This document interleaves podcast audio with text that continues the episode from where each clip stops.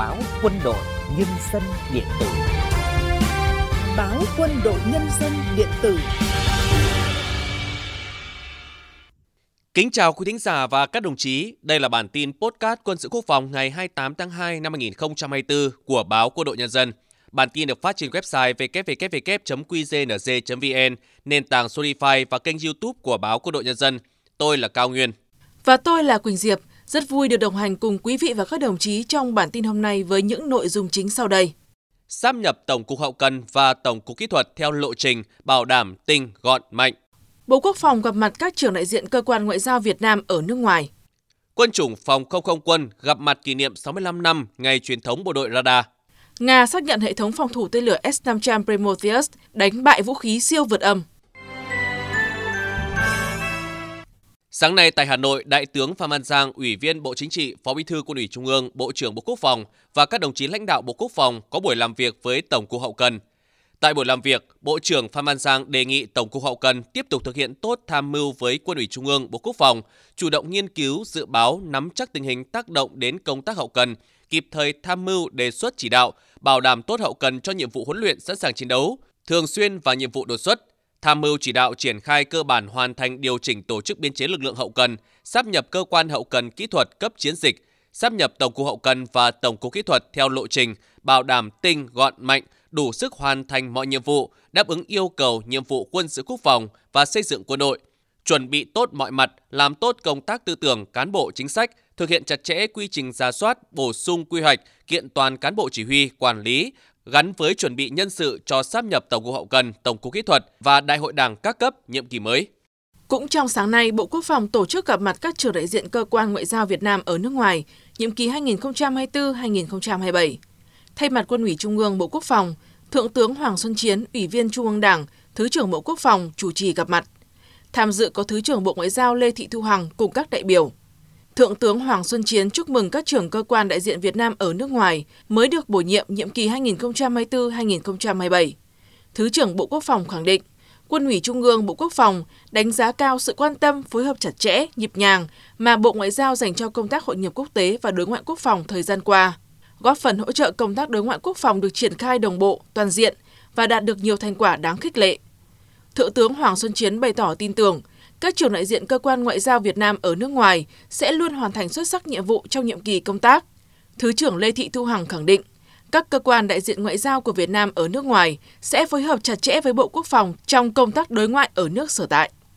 Hôm nay, Quân chủng Phòng không không quân tổ chức gặp mặt kỷ niệm 65 năm ngày truyền thống bộ đội radar, mùng 1 tháng 3 năm 1959, mùng 1 tháng 3 năm 2024. 65 năm qua, bộ đội radar đã cùng với các lực lượng trong quân chủng phòng không không quân chiến đấu anh dũng, càng đánh càng thắng, càng đánh càng mạnh và trưởng thành nhanh chóng. Cán bộ chiến sĩ qua các thế hệ luôn tích cực huấn luyện sẵn sàng chiến đấu, phối hợp chặt chẽ với các lực lượng tạo nên mạng thông tin tình báo liên hoàn, khép kín toàn bộ lãnh thổ quốc gia, nâng cao khả năng cảnh giới, quản lý vùng trời, trinh sát khí tượng, quản lý điều hành bay, bảo đảm cho diễn tập bắn đạn thật, bảo vệ an toàn các sự kiện trọng đại của đất nước,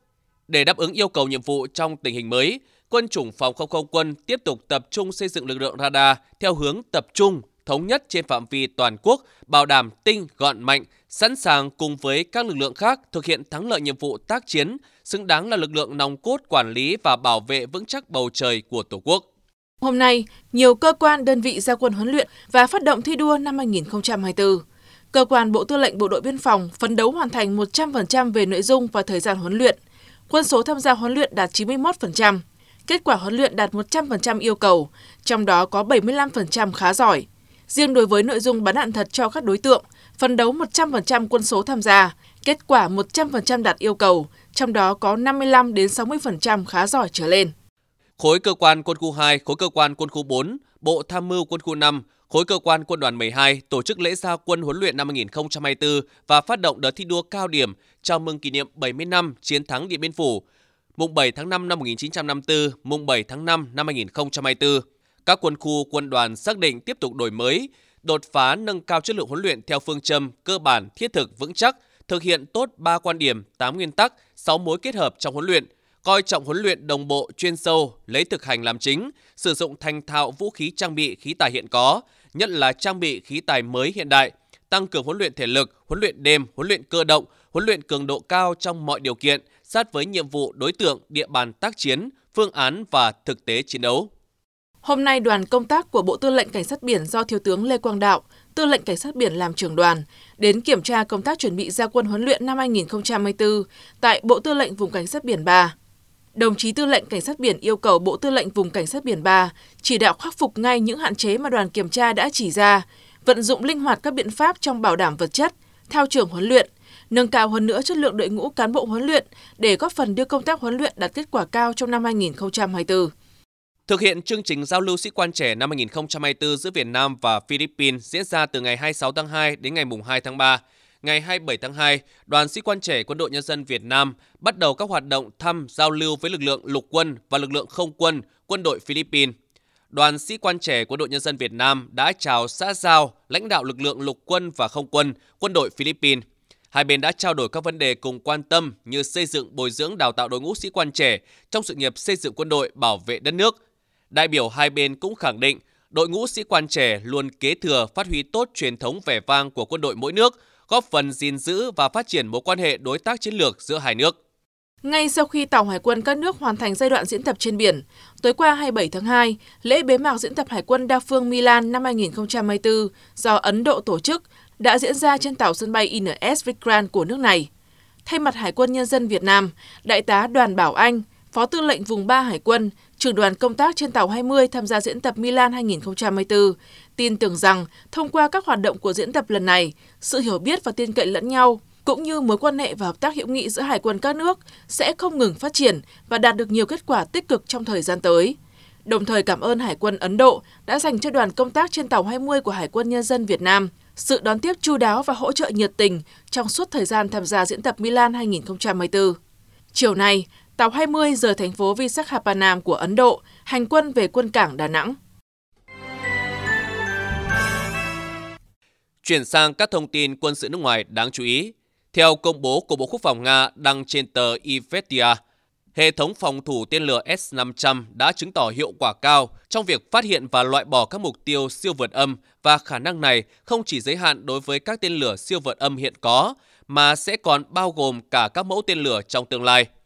Bộ Quốc phòng Nga xác nhận hệ thống phòng thủ tên lửa S-500 Prometheus đã thành công trong thể hiện khả năng tiêu diệt các mục tiêu siêu vượt âm ở các giai đoạn thử nghiệm khác nhau. Một số nguồn tin quân sự được Ivestia trích dẫn đã so sánh những mục tiêu được S-500 đánh chặn thành công này với tên lửa siêu vượt âm chiến lược Avangard và một số mẫu tên lửa nhỏ hơn. Kết quả là S-500 Prometheus đã chứng minh được khả năng theo dõi và đánh chặn những mục tiêu di chuyển với tốc độ siêu nhanh này.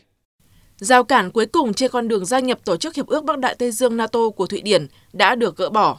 Ngày 26 tháng 2, Quốc hội Hungary chính thức phê chuẩn đơn xin gia nhập NATO của Thụy Điển, chấm dứt hơn 18 tháng trì hoãn động thái này. Đến nay, việc Hungary phê duyệt yêu cầu gia nhập NATO của Thụy Điển vẫn cần tới chữ ký của Tổng thống nước này để chính thức được xác nhận, dự kiến diễn ra trong vài ngày tới. Giới phân tích quân sự cho rằng, sự gia nhập của Thụy Điển sẽ có phần củng cố sức mạnh của NATO khi mà điều này đồng nghĩa với việc khu vực biển Baltic sẽ được bao quanh bởi các thành viên của liên minh này. Đây là vùng biển rất quan trọng trong con đường hàng hải của Nga, trong đó có hai vùng đất chiến lược là thành phố Saint Petersburg và Kaliningrad. Những thông tin quân sự nước ngoài vừa rồi đã khép lại bản tin podcast quân sự quốc phòng ngày hôm nay của báo Quân đội Nhân dân điện tử. Xin chào và hẹn gặp lại quý thính giả trong bản tin ngày mai.